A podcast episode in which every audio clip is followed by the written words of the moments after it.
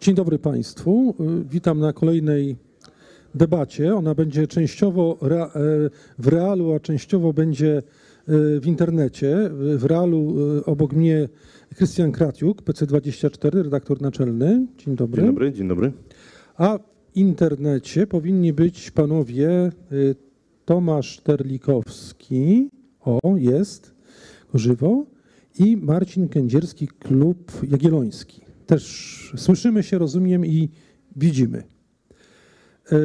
Dzień no dobry, to, tak. To w takim razie zacznę tę dyskusję od rzeczy najprostszej, czyli od pytania, które zostało postawione przed nami.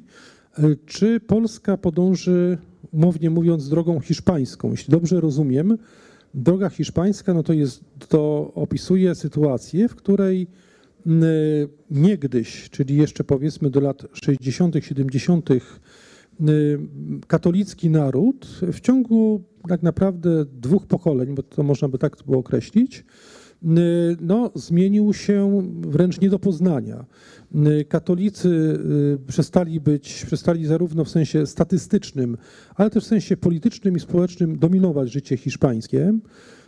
Prawodawstwo nastąpi, całkowicie się zmieniło. Mamy do czynienia z gigantyczną zmianą dotyczącą wszystkich chyba najważniejszych kwestii, nazwijmy to etycznych, jeśli tak można by było powiedzieć, czyli kwestia aborcji, kwestia stosunku do tak zwanych związków jednopłciowych, relacja między państwo-kościół i, i, i tak dalej, i tak dalej. No i krótko mówiąc, pytanie brzmi, czy Polska podąży tą samą drogą, i czy na przykład za jakieś 20-30 lat nie okaże się, że polscy katolicy są w kompletnej mniejszości, że obyczaje społeczne, polskie prawo zostało tak daleko zmienione, że y, y, y, przypomina bardziej właśnie to, co nastąpiło w Hiszpanii, niż to, z czego wciąż wielu Polaków się szczyci, czyli z tej swojej odrębności i inności w stosunku do mm, Hiszpanii czy innych państw zachodnich. No zastanawiam się, od kogo zacząć. Najprościej by było oczywiście od y, będącego tutaj w studiu Krystiana Kratiuka, ale jego w takim razie zachowam w odwodzie.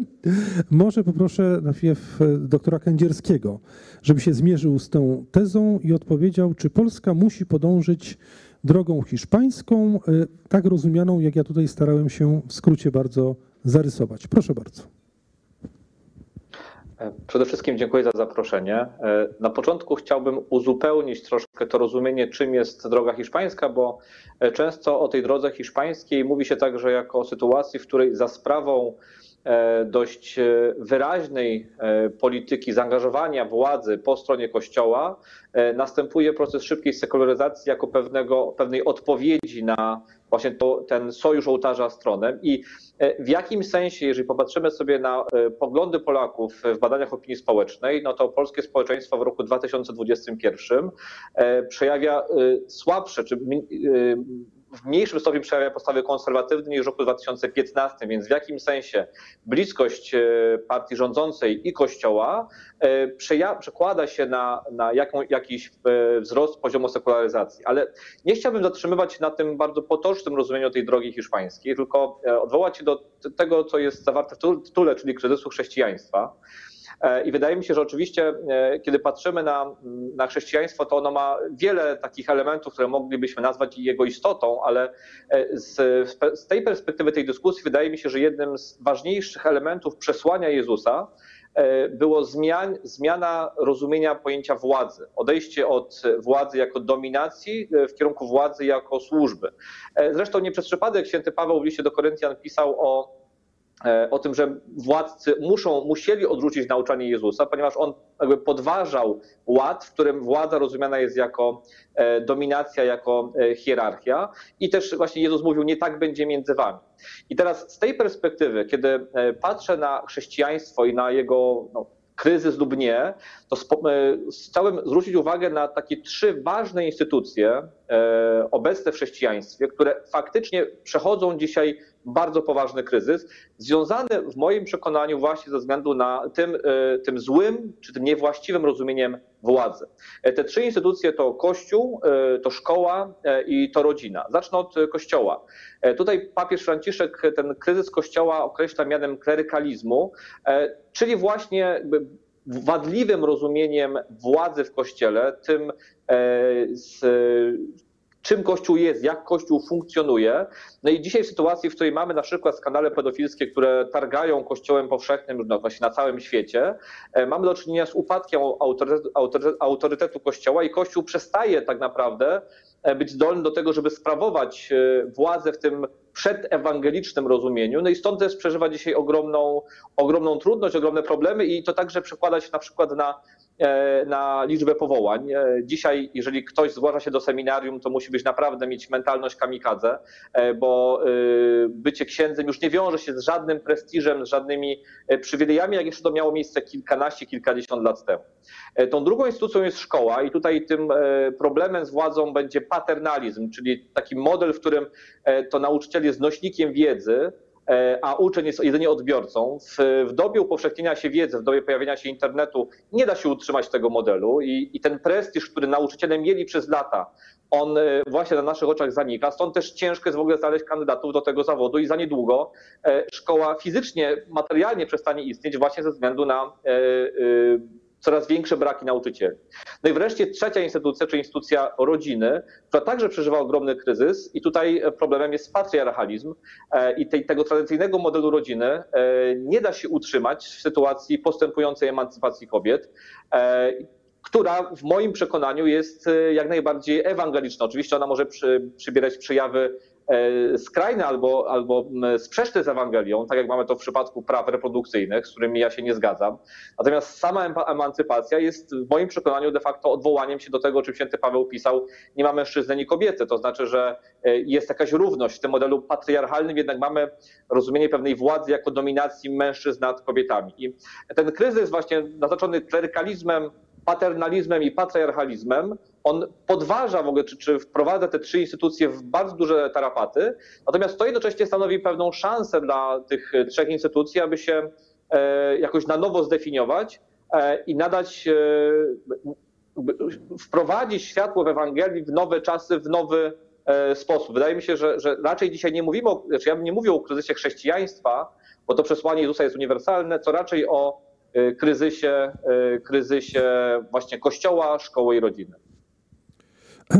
Dziękuję bardzo. Mam tylko takie, takie, taką uwagę w zasadzie dotyczącą samych tych kwestii ewangelicznych i rozumienia władzy. No jednak w 13 rozdziale e, Pisma Rzymian święty Paweł aprobuje istnienie władzy i to jednak aprobuje w bardzo mocnym tego słowa znaczeniu. Przypomina nawet o tym, że nie na darmo nosi miecz e, e, i uznaje tak zwane jus gladi, czyli prawo do wykonywania wyroków śmierci przez władzę i przez władzę publiczną. Więc trudno powiedzieć, że mamy tutaj do czynienia z negacją i odrzuceniem tej władzy. Jeśli chodzi o relacje dotyczące tak zwanego patriarchalizmu, no to też jest pytanie oczywiście, jak my to będziemy rozumieli, ale akurat wiele fragmentów Ewangelii mówi wyraźnie chociażby o relacji między, y, y, czy tej, czy najwyższej relacji wiążącej człowieka z jego ojcem. No, rozumiem, że ojciec to jest ten patriarcha, prawda, ten, który y, od ojca, w liście do Efezjan, prawda, mówimy o, o ojcu, od którego wszelkie ojcostwo pochodzi i tak dalej, i tak dalej, więc troszkę byłbym ostrożny z takim prostym Y, no, twierdzeniem, że nagle my żeśmy po, jak rozumiem, XXI wiekach nagle odkryli ten prawdziwy sens y, Ewangelii. Y, Tomasz Trolikowski, co ma do powiedzenia na temat drogi hiszpańskiej i czy Polska nią podąży? Ja niestety nie wiem, czy nie będę powtarzał tego, o czym mówił dr Marek Kędzierski, bo części nie słyszałem. Ale zacznijmy od refleksji historycznej. Polska nie może powtórzyć drogi Hiszpanii, dlatego że Hiszpania szła zupełnie inną drogą. To nie jest tak, że do lat 60. czy 70. Hiszpania była krajem i społeczeństwem katolickim.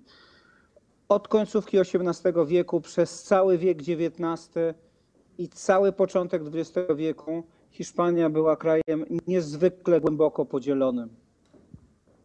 Była krajem, w którym były niezwykle, silne e, grupy masońskie, były, była krajem, gdzie była niezwykle, krój, bez, niezwykle silny antyklerykalizm, niezwykle silny anarchizm i w XIX wieku raczej Kościół katolicki był siłą słabszą niż te siły antyklerykalne. Potem mieliśmy bardzo krwawą wojnę domową, e, w której Kościół był często ofiarą. No to nie jest tak, że ta wojna domowa nie była prowadzona przez Hiszpanów. Prowadzili ją Hiszpanie i po obu stronach walczyli Hiszpanie. I to już pokazuje, jak głęboko podzielonym społeczeństwem była wtedy Hiszpania. I rządy generała Franco tego nie zmieniły. Oczywiście pewne debaty zostały wyciszone. Oczywiście katolicyzm jako religia do pewnego stopnia państwowa został narzucony, ale w Polsce znowuż e, tego elementu również nie było. To znaczy nie mieliśmy e, aż tak silnego ruchu antyklerykalnego, nie mieliśmy aż tak silnego ruchu anarchistycznego, nie mieliśmy takiej wojny domowej mm, e, i takich rzezi mm, duchownych, ale nie mieliśmy również państwa wyznaniowego wprowadzonego przez jakąkolwiek władzę, a trzeba powiedzieć zupełnie jasno, że Hiszpanie taką rzeczywistość mieli. No przypomnijmy, urzędnicy musieli się raz w miesiącu spowiadać, czy musieli dokładnie, więźniowie musieli się raz w miesiącu spowiadać, a urzędnicy musieli e, usprawiedliwiać nieobecność na niedzielnej mszy świętej. Na przykład zwolnieniem lekarskim, bo ta obecność była obowiązkowa. No to wszystko uświadamia, że Polska nie może pójść drogą Hiszpanii, bo ma inną tradycję. I teraz no, pytanie, jak definiujemy e, drogę Hiszpanii. E, Droga hiszpańska to, tak jak ja rozumiem to pytanie, to jest droga zapateryzmu, czyli nie tylko laicyzacji i sekularyzmu, bo tą drogą, jak dotąd, wolniej lub szybciej, bardziej dynamicznie lub mniej dynamicznie, głębiej lub trochę płycej, ale idzie, no teraz już widzimy, w zasadzie cała przestrzeń zachodnioeuropejska. Tylko jeśli mówimy o drodze hiszpańskiej, to mówimy o drodze połączonej z bardzo silną reakcją antyklerykalną, z bardzo silną wrogością e, wobec Kościoła. I mnie się wydaje na tym etapie, że Polska taką drogą nie pójdzie. Polski apateizm, polska obojętność religijna, polska sekularyzacja będzie oczywiście w jakimś niewielkim stopniu agresywna, nie, brutalna, ale przede wszystkim będzie pogłębiającą się obojętnością. E, Coraz częściej będzie pogłębiającym się zobojętnieniem na to, co się dzieje w Kościele, na to, co się dzieje z Kościołem. Będzie obojętnością na odpowiedzi udzielane nie, przez Kościół w debatach publicznych e, i odpowiedzi udzielane przez Kościół e, w sytuacjach życiowych. I to jest e, w tej chwili wyzwanie, jakie stoi nie, przed Polską. Wcale nie agresywny e, w stylu hiszpańskim e, antyklerykalizm czy ateizm. Wcale nie silne starcie, tylko kompletna obojętność. Proszę zwrócić uwagę na prostą rzecz. Nawet skandale seksualne ujawniane w kościele, nawet kolejni biskupi, mamy już dziesięciu biskupów ukaranych, no to pierwsi biskupi jeszcze budzili jakieś emocje, jeszcze coś się działo.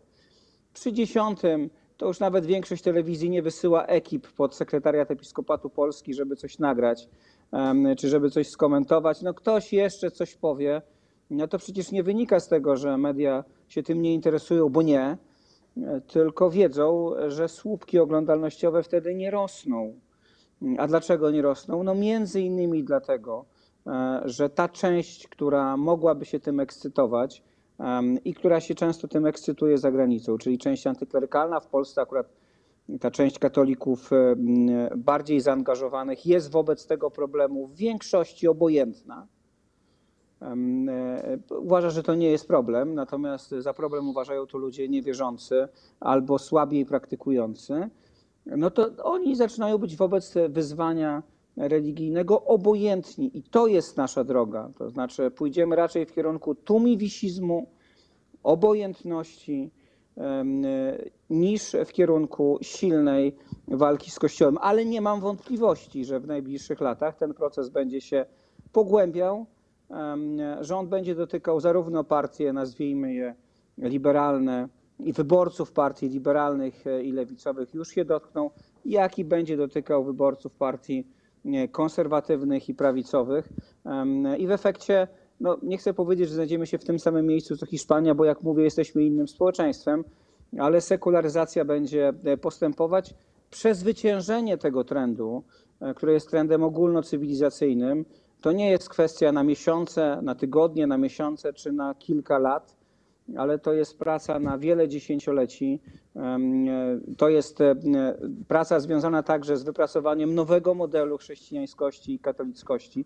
My żyjemy w modelu posttrydenckim, który z różnych powodów i zmian społecznych, o których, jak słyszałem, e, mówił doktor Kędzierski, i emancypacji, em, błyskawicznej emancypacji kobiet i wielu innych powodów, także związanych z rozumieniem religijności, z rozumieniem odmiennym e, pewnych e, tez i twierdzeń, e, po prostu się wyczerpał i żyjemy w czasie mm, trochę analogicznym do czasów reformacji i kontrreformacji, kiedy dopiero ten nowy model się kształtuje i to zajmie nam dziesięciolecia, zarówno powstanie nowego modelu, jak i ewentualne, chociaż wcale niekonieczne, nie ma żadnego determinizmu i nie musi sekularyzm zostać akurat przez chrześcijaństwo przezwyciężony czy przez katolicyzm. Em, A jeśli ma być przezwyciężony, no to to zajmie dziesięciolecia, e, długie dziesięciolecia, a nie miesiące czy lata.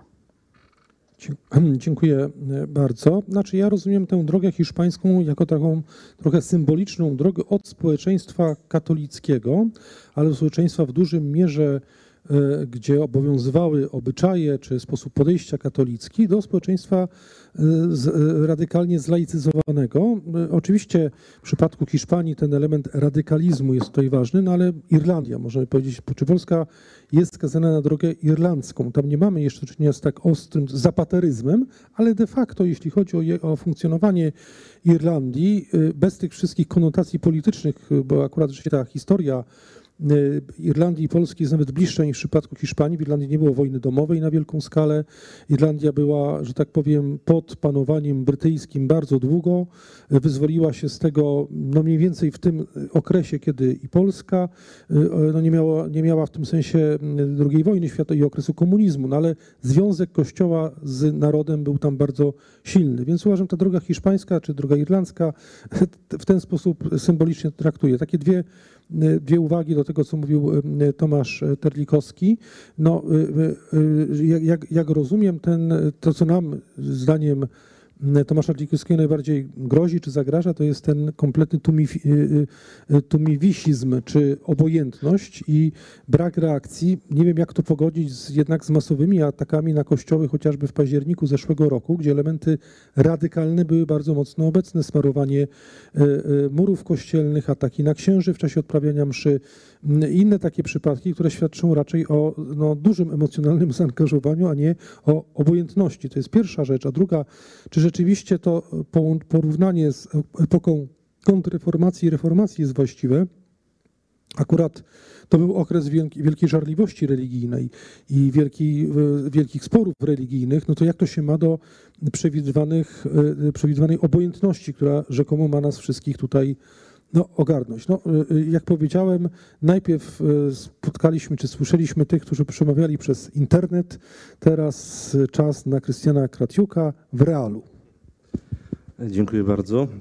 Wypowiedzi wszystkich moich przedmówców, łącznie z prowadzącym, są bardzo e, ciekawe. Tutaj u pana Tomasza Terlikowskiego tam pod koniec jednak padło słowo, że nie ma żadnego determinizmu, więc e, pan Tomasz przewidując e, przyszłość, a takie zadanie przed nami trudne postawili organizatorzy, podkreślił, że to może być tak, ale nie musi, jak jeśli dobrze rozumiem. Ja też e, nie wierzę w determinizm dziejowy i w e, konieczność dziejową. Oczywiście wszystkie analogie i braki analogii między Hiszpanią, Irlandią i Polską są tu jak najbardziej na miejscu, e, ale właśnie może być tak, jak powiedział Tomasz Terlikowski, może być jednak tak, że ten radykalizm, który ty Pawle zauważyłeś, który na ulicach polskich miast od kilkunastu miesięcy jest obecny, jednak zacznie być em, pociągający dla jeszcze szerszych mas, tym bardziej, że wiemy, że te masy są napędzane przez wielkie mechanizmy e, popkulturowe, e, medialne e, i organizacje międzynarodowe. Zwróćmy uwagę, że no tutaj pięknie e, podczas tej konferencji jest to oddane logiem, logotypem, który jest za naszymi plecami. Zobaczcie Państwo, e, tytuł jest Walka kulturowa w Unii Europejskiej, prawda? A jednak za naszymi plecami jest Polska pęknięta na pół, przydzielona tutaj e, Wisłą. Ja rozumiem, że logotyp nie zawsze musi być interpretowany przez gościa tak, jak jest zaplanowany przez organizatorów, ale jednak w Polsce ta walka się toczy przy użyciu e, unijnych instytucji, przy użyciu międzynarodowych instytucji i część Polski jest przeciwko polskiej tradycji, bardzo mocno dzisiaj z nią e, walcząc, więc może być tak, że my się uspokoi- uspokoiliśmy, my jako środowiska prawicowe, konserwatywne, chrześcijańskie, jako szeroko pojęty Kościół katolicki e, i zobaczyliśmy, że no to sobie powoli ob, obumiera, zobaczymy co się da z tym zrobić. Dla nas Kościoła jeszcze starczy, bo od biskupów takie słowa nawet e, słyszałem, że dla nas chrześcijaństwa jest jeszcze starszy, dla naszych pokoleń, a następne niech się już e, zajmą e, sobą. E, Jednak e, obawiam się, że to uspokojenie jest bardzo pozorne.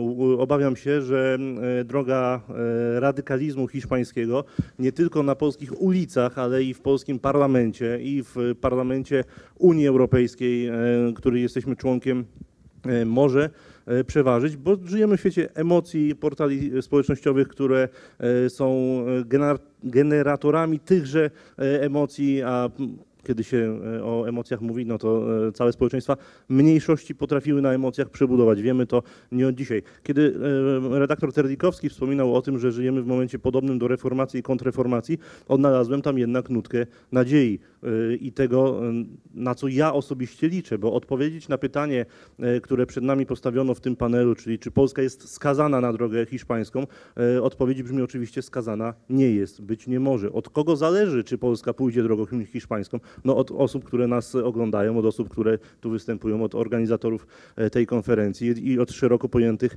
mas e, Polaków. Ta kontrreformacja, którą wspomniał jeden z przedmówców, e, może okazać się naszym udziałem, bo wcale nie jest powiedziane, że ani musi to obumrzeć, ani musimy pójść drogą radykalną albo tumiwisizmu, jak to określiłeś, natomiast możemy pójść w zupełnie drugą stronę.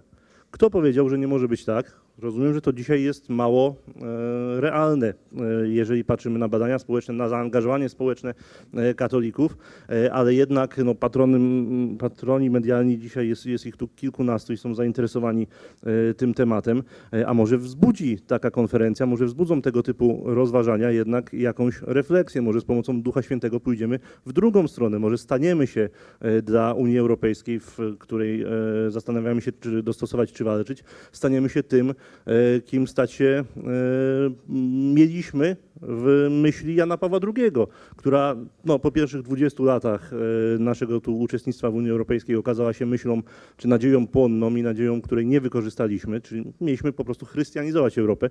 Może tak się jeszcze stanie, ale do tego potrzebne jest e, wyjście z kryzysów, o których mówił dr Kędzierski.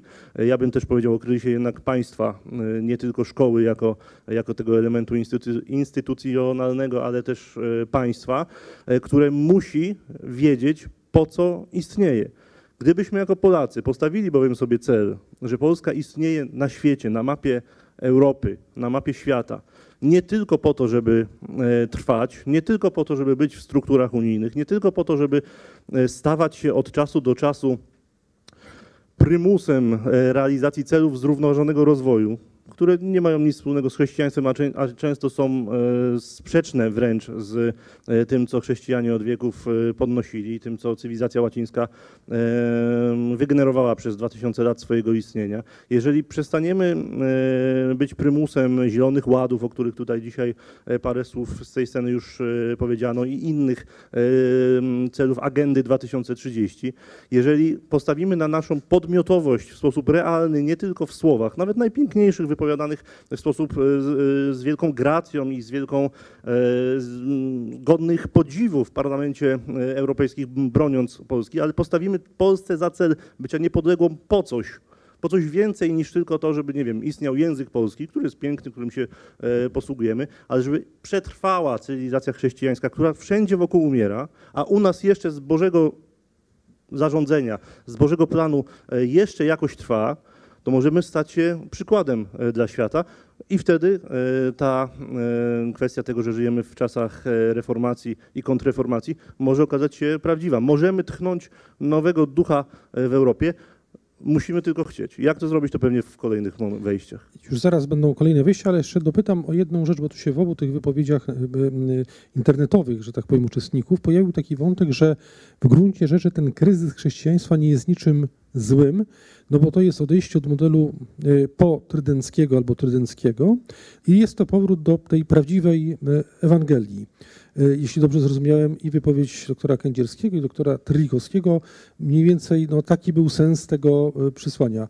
Co sądzisz na, na, na, na, ten temat? Może jest tak, że my mówiąc o tym upadku cywilizacji, o kryzysie, może się mylimy, może jesteśmy właśnie w przededniu wielkiego, wspaniałego rozkwitu, który papież Franciszek ogłasza.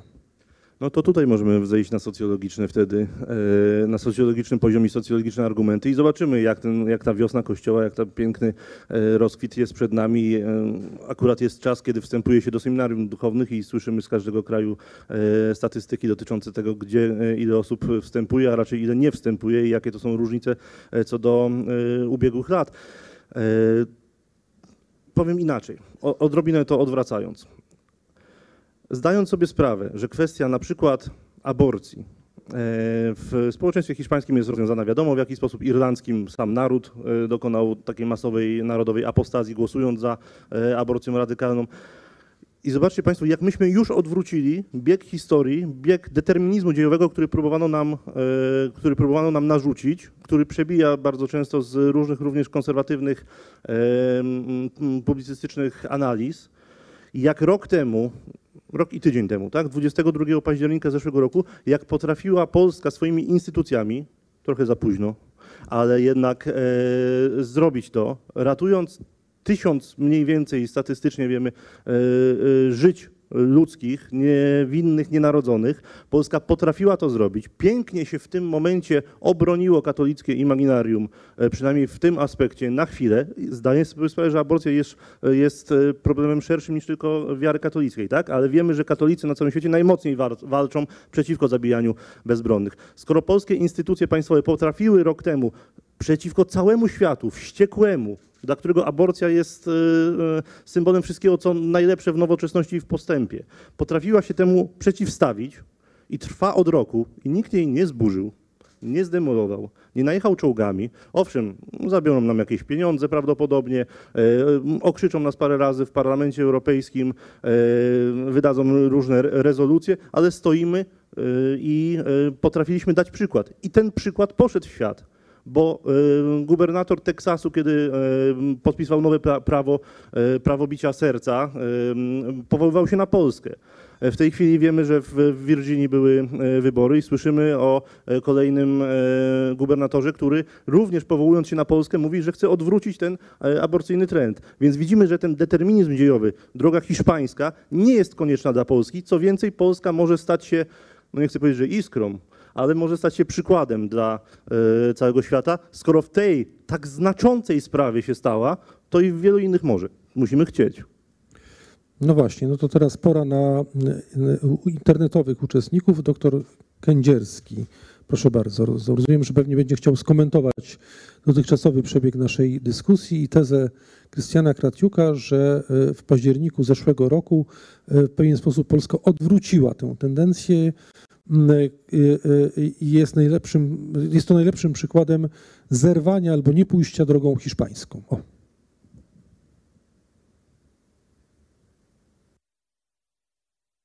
Y, Czy my się słyszymy? Y, Czy panowie, czy panowie mnie słyszą? Chyba nie, sądząc z reakcji, z znaku reakcji. Ja słyszę akurat.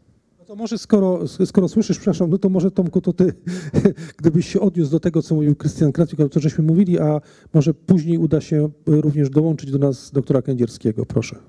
Tylko byłbym wdzięcz, wdzięczny, gdyby mi zredukowano posły. O, dobrze, teraz już wszystko, bo jak słyszę się dwa razy, to nie jest dobrze. E, Odpowiadając najpierw na, e, e, na tą sugestię, że ja powiedziałem, że trzeba wrócić do pierwotnego chrześcijaństwa. Otóż ja nic takiego nie powiedziałem. Ja powiedziałem tylko tyle, nie, że chrześcijaństwo nabiera także cech epok, w których żyje. E, I że w związku z tym, em, tak jak e, scholastyczne chrześcijaństwo wyczerpało się do pewnego stopnia tuż przed reformacją i reformacja i kontrreformacja nadała nowy kształt, na przykład powołując seminaria, e, na przykład dużo silniej wprowadzając e, duchownych diecezjalnych w życie Kościoła e, i można powiedzieć dając im dużo lepsze wykształcenie, na przykład powołując nowe typy zakonów, Towarzystwo Jezusowe, mm, PR-ów, a potem cały szereg dużo bardziej czynnych zgromadzeń zakonnych, tak teraz wyczerpuje się impuls dany Kościołowi e, przez reformację e, i kontrreformację i chrześcijaństwo potrzebuje poszukania nowego wyrazu. To nie znaczy powrotu e, do pierwotnych źródeł, bo od tego czasu minęły 2000 lat. Chrześcijaństwo się na różne sposoby inkulturowało, e, wprowadzało elementy różnych tradycji filozoficznych, em, rozwijało się. Nie wrócimy do tego, co było, do tych pierwszych żydowskich wspólnot chrześcijańskich, a później pierwszych greckich. Natomiast potrzebujemy uważnego wsłuchania się w tego, co jest bólem świata, co jest e, cierpieniem, e, co jest wyzwaniem i co jest pytaniem, które ludzie sobie zadają e, i odpowiedzenia na te pytania zgodnie z myśleniem chrześcijańskim, ale równocześnie otwartym na to, co nowe, nie tylko upamiętniającym to, to, co było. I teraz oczywiście to nie jest tak, że politycznie nie da się odnieść żadnych sukcesów. Rzeczywiście udało się Polsce zmienić e, przez e, orzeczenie Trybunału Konstytucyjnego prawo. Natomiast trzeba pamiętać, że po pierwsze e, ta decyzja, w związku z tym, że nie była wsparta ani przez państwa, ani przez instytucje w dużej mierze pro-life, żadną zorganizowaną akcją promocyjną, to ta decyzja raczej odwróciła trend socjologiczny niż go przywróciła. To po pierwsze. Po drugie, trzeba pamiętać o tym, że oczywiście bronimy życia i chwała nam za to, ale równocześnie obiecaliśmy i obiecaliśmy to ustami polityków, którzy mają być wzorem dla całej Europy, że rodziny, w których na świat przyjdą dzieci niepełnosprawne i rodziny, w których e, osoby niepełnosprawne już są, otrzymają dużo większą pomoc. E, Otrzymają choćby opiekę wytchnieniową, otrzymają choćby większe środki. Obiecaliśmy, że kobiety e, i ich partnerzy, mężowie lub partnerzy, którzy dowiadują się o tym, nie, że rzeczywiście ich dzieci są e, chore, są, będą prawdopodobnie umrą albo w trakcie e, trwania ciąży, ale później otrzymają zorganizowaną, profesjonalną, darmową, pochodzącą od państwa opiekę. Od tego orzeczenia. No minął ponad rok. I pytam się, co z tą opieką? To znaczy, chrześcijaństwo jest i przez to jest także kontrkulturowe, ma wpisane, czy katolicyzm ma wpisaną obronę życia. Ale dotyczy to nie tylko życia poczętego, ale również tego, które już przyszło. I pytam się, gdzie są te projekty? Zamiast tego dostaliśmy projekt kolejnego zaostrzenia ustawy aborcyjnej obywatelski. To prawda, tutaj władza nie, ma e, nic do rzeczy, który to projekt wyłącznie podgrzeje debatę publiczną, będzie prawdopodobnie procedowany razem z analogicznym projektem, em, który przygotowują środowiska aborcyjne. Ale pamiętajmy jeszcze o jednym. Otóż tak się składa, że grunt prawny pod rozstrzygnięcie Trybunału Konstytucyjnego przygotowały te środowiska, które teraz są często odrzucane przez część konserwatywnych środowisk, bo nie byłoby tego orzeczenia, gdyby nie znakomite orzeczenie z roku 97, w którym tak naprawdę jest cała argumentacja konieczna do tego, co się stało, i to jest orzeczenie profesora Andrzeja, Trybunału pod przewodnictwem profesora Andrzeja Cola. I później istniał konsensus prawny w dużej mierze wśród prawników. I profesor Safian mówił podobne rzeczy, e, i e, Andrzej Rzepliński mówił podobne rzeczy, ale w efekcie działań konserwatywnej prawicy, która ma różne zasługi, to jest prawda, choćby bardzo sensowną, e, pogłębioną politykę socjalną, choćby politykę wspierającą rodziny wielodzietne, ale akurat polityka w przestrzeni prawa i sądownictwa doprowadziła ni mniej, ni więcej tylko do tego, że konsensus praw, prawniczy, który obejmował e, większość prawników poza skrajną prawniczą lewicą, legł w gruzach. I to orzeczenie ważne i potrzebne może zostać, e, gdyby było przeprowadzone przez każdy inny trybunał, mogłoby trwać dużo dłużej. Ale teraz, jeśli lewica wygra wybory, nie wiem, czy wygra, to jakby jest oczywiste, ale kiedyś wygra. To znaczy, to do, co do tego, że prawica e, zjednoczona albo jakakolwiek inna nie będzie rządzić w Polsce wiecznie, no to mamy pewność. To znaczy nic y, takiego jak wieczna władza jednej opcji w żadnym ustroju demokratycznym nie obowiązuje. No to błyskawicznie pewne decyzje zostaną podjęte, także dlatego, że zerwano ciągłość Trybunału. To znaczy zamiast poczekać z pewnymi decyzjami i wiedzieć, że nominowani przez nas sędziowie przetrwają następną kadencję, to przeprowadziliśmy te zmiany w taki sposób, że mogą ich nie przetrwać. Więc warto mieć świadomość, że ten obraz jest nieco bardziej skomplikowany, że nie jest tak, że jedynym wyrazem cywilizacji chrześcijańskiej jest obrona życia poczętego. To jest ważny element. Ale jeśli chcemy rzeczywiście mówić o pełnej obronie życia, no to trzeba zadać pytanie, jaką propozycję ma państwo dla rodziców mm, osób z zespołem Downa, które się obawiają, że te dzieciaki zostaną same, jak oni umrą.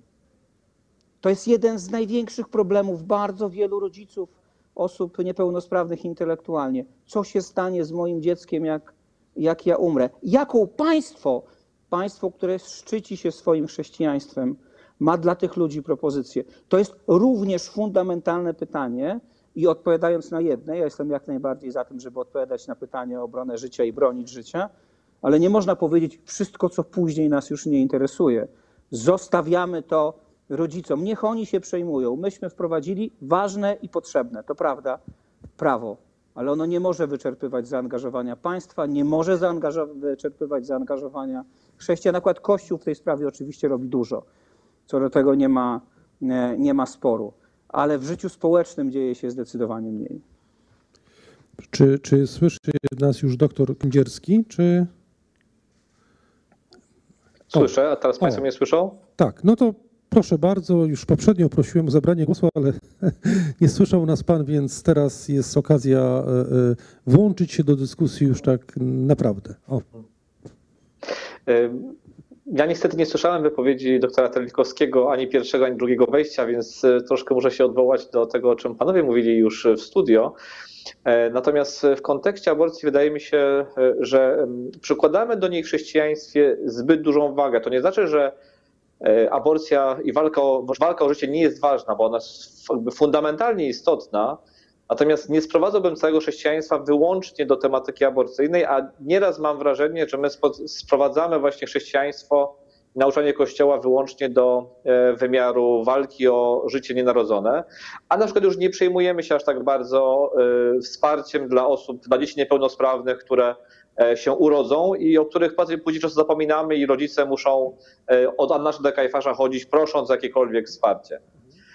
Wydaje mi się, że z perspektywy politycznej, bo tutaj Krystian Kratuk bardzo wyraźnie mówił o tej czwartej instytucji, jaką jest państwo, no tutaj ja bym się nie do końca z tym zgodził, dlatego wydaje mi się, że, że y, pewną nadzieję dla Kościoła ja widzę w nauczaniu papieża Franciszka i w tych zmianach, które się dzisiaj w Kościele dzieją i to są nadzieja dla Kościoła powszechnego, E, I nie koncentrowałbym się tak bardzo wyraźnie na tym poziomie narodowym, nie negując oczywiście znaczenia narodów dla rozwoju także chrześcijan.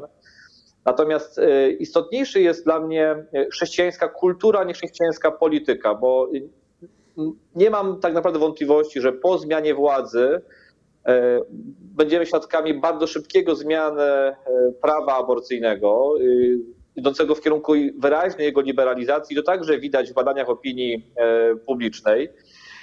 I to, co moim zdaniem jest istotniejsze, to jest e, praca u podstaw, e, to jest e, praca, by w chrześcijańskiej kulturze, aby w perspektywie 20-30 lat e, polskie społeczeństwo było katolickie i nie musiało wprowadzać e, zaostrzenia ustawy antyaborcyjnej, nie jako tylnymi drzwiami przez Trybunał Konstytucyjny, ale w sposób w pełni jawny przez parlament, a najlepiej na drodze referendum, w którym to większość e, Polaków opowie się za e, jednak zaostrzeniem ustawy antyaborcyjnej.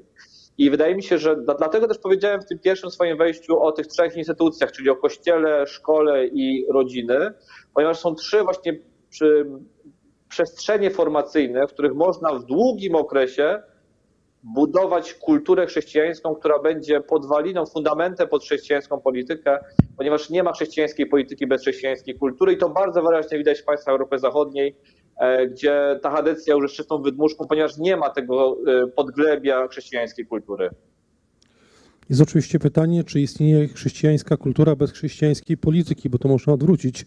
I e, biorąc pod uwagę losy państw zachodnich, można dojść do wniosku, że ze względu na zmiany polityczne nie ma miejsca na chrześcijańską kulturę. No dobrze, rozumiem, że wszyscy rozmówcy zgadzają się z tym, że y, y, poza tym, że y, y, dobrą rzeczą było wzmocnienie ochrony życia poczętego, to państwo też powinno pomagać rodzicom. To, to chyba nie budzi specjalnego sporu i w zasadzie na tym poziomie to się wszyscy zgadzamy. Myślę, że więcej sporu, y, czy więcej sporów może dotyczyć tego, czy faktycznie jest tak, że i co się wydarzy w przyszłości, bo ja nie mam wcale takiego przekonania, że prawica albo że lewica wygra następne, czy tam lewico, le, liberalna lewica wygra następne wybory, bo nie, może tak nie być i, i, i wtedy by się okazało, że, mm, że tak powiem, to rozwiązanie, które Ale zostało... żaden z nas nie powiedział, że to będą następne wybory. No tak, no to, Tylko, to bo jak nie następne, może jeszcze wybory. następne, no zobaczymy. No, nigdy nie wiadomo, kiedy coś nastąpi. Są, są przypadki bardzo długich rządów y, prawicowych, chadeckich, y, ale nie tylko oczywiście w Europie czy na świecie, trwające wiele lat. Y, I z tego punktu widzenia możemy powiedzieć, że zmiana prawna, która została przeprowadzana, się utrwali i, i przetrwa. Mamy mało czasu. Krystian Kratiuk, proszę. Ja jeszcze odnosząc się na moment do tego, co powiedzieli e, szanowni przedmówcy czy współrozmówcy. Drodzy Państwo, to, to jest oczywista oczywistość, że e, jesteśmy za każdym życiem. Nie sądzę, żeby kogokolwiek na tej sali trzeba było przekonywać, że dobrze by było, żebyśmy nawzajem się, również jako instytucja państwa, e, wspierali, e, jeżeli ktoś jest w takim dramatycznym położeniu, jak, jak rodzice dzieci ciężko chorych, nieuleczalnie chorych, dzieci z zespołem Downa, które przeżyją swoich rodziców i tak dalej. To pełna zgoda. Tylko, że ta sprawa nie była e, tą iskrą, tym zapalnikiem, tym symbolem dla świata, którym stał się ten zakaz. Jakikolwiek by on nie był. Tu pełna zgoda z Tomaszem Terelikowskim, że dużo lepiej by było, żeby to zrobił e, niepodważany Trybunał e, Konstytucyjny, tak? Ale to naprawdę dla, dla tego, co tej nadziei, którą daliśmy ruchom, ruchom pro-life, katolikom na całym świecie, nie miało wielkiego znaczenia ani dla tych dzieci, które uratowaliśmy przez ten rok. Nie sądzę, żeby one jakoś szczególnie e, zwracały na to uwagę. Oczywiście chrześcijaństwo na poziomie e, społecznym w Polsce jest w sposób e, oczywisty, ono się przeplata ze, ze społeczeństwem. My tutaj nie mówimy chyba o, o kryzysie samego Kościoła, kryzysie wiary, to nie jest panel o, o papieżu Franciszku, o modernizmie i neopelagianach, ale jest to panel o Polsce i o tym, czy ona pójdzie jako społeczeństwo drogą hiszpańską. Dzisiaj po paru latach rządów e, prawicy w Polsce mamy taką sytuację, że rzeczywiście e, nastroje społeczne w kontekście aborcji chociażby e, są przeciwne temu, co byśmy sobie życzyli jako katolicy. Polecam Państwu wszystkim tekst jednego z dzisiejszych prelegentów pana marszałka Marka Jurka na ten temat. On jako praktyk również polityki doskonale to rozumie, że gdyby powiem tak, że gdybyśmy jako Polska zakazali tej aborcji te, te 5 lat temu, kiedy po raz pierwszy była na to e, realna szansa, więc w roku 2016, to te sondaże dzisiaj mogłyby wyglądać inaczej. Te strajki kobiet nie, przez te 5 lat by się tak nie nakręciły e, jak dzisiaj, bo sprawa byłaby ucięta już wtedy. Warto jednak, już abstrahując od aborcji, bo, bo, bo trochę nam się ten panel zrobił e, aborcyjny, a to nie o to chodzi. Jeżeli chcemy, żeby polskie społeczeństwo w miarę katolickie trwało, to państwo musi je w e, jakiś sposób chronić. Tu nie chodzi o patologiczne związki Kościoła e, i państwa, tak, o jakieś e, symbiozę ołtarza i tronu. Nie. Tu chodzi o to, żeby na przykład szanować polską konstytucję, tak, konstytucja, jeżeli mówimy o małżeństwie kobiety i mężczyzny.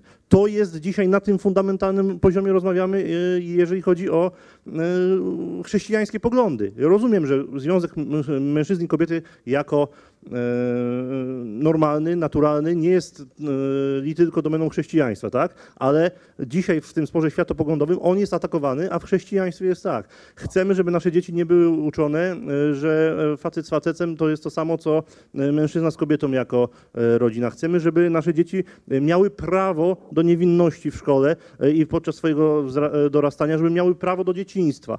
To może ochronić państwo, ale to będzie chroniło państwo wyłącznie w naszym kręgu cywiliza- cywilizacyjnym oparte e, na zasadach chrześcijańskich albo na idei chronienia tychże zasad. My dzisiaj w Europie, ostatnie zdanie, my dzisiaj w Europie, nie, my dzisiaj na świecie jako Polacy powinniśmy być wzięci w ochronę przez światową lewicę, gdyby tylko była uczciwa. Nie sądzę, żeby wśród naszych widzów ktokolwiek uważał, że lewica może być uczciwa jakkolwiek. Natomiast gdybyśmy sobie zadali takie intelektualne zadanie, że wyobrażamy sobie uczciwą lewicę, która bierze mniejszości i kultury zagrożone, bierze w opiekę, tak? Jak Indian w Amazonii bierze w opiekę, albo jakieś plemiona murzyńskie w Afryce, to jest taki e, kraj. Są tacy Indianie XXI wieku w środku Europy. Wierzą jako jedna z ostatnich e, mm, narodowości, że mężczyzna i kobieta to małżeństwo i tylko tak może być, że dzieci nie mogą być seksualizowane, że nie należy zabijać e, ludzi. I przychodzą wielkie światowe pieniądze, antychrześcijańskie instytucje, co do których też e, wstępujemy sami i chcą nam to zniszczyć. Zupełnie jak najeźdźcy, jak ci znienawidzeni w filmach o biednych, prześladowanych Indianach, najeźdźcy, którzy chcą przynieść cywilizację i zniszczyć Pocahontas. My dzisiaj jesteśmy, proszę Państwa, Pocahontas i e, tego powinniśmy argumentu używać w Unii Europejskiej i szerzej. Ja wolę być ostatnim Mohikaninem, już jeśli, jeśli mowa nie Pocahontas. ja nie chcę być Pocahontas, ale bardzo dziękuję wszystkim panom za te wypowiedzi. Doktor Kędzierski, Tomasz Terlikowski, Krystian Kraciuk, ja prowadziłem, Paweł Lisiński. Dziękuję bardzo.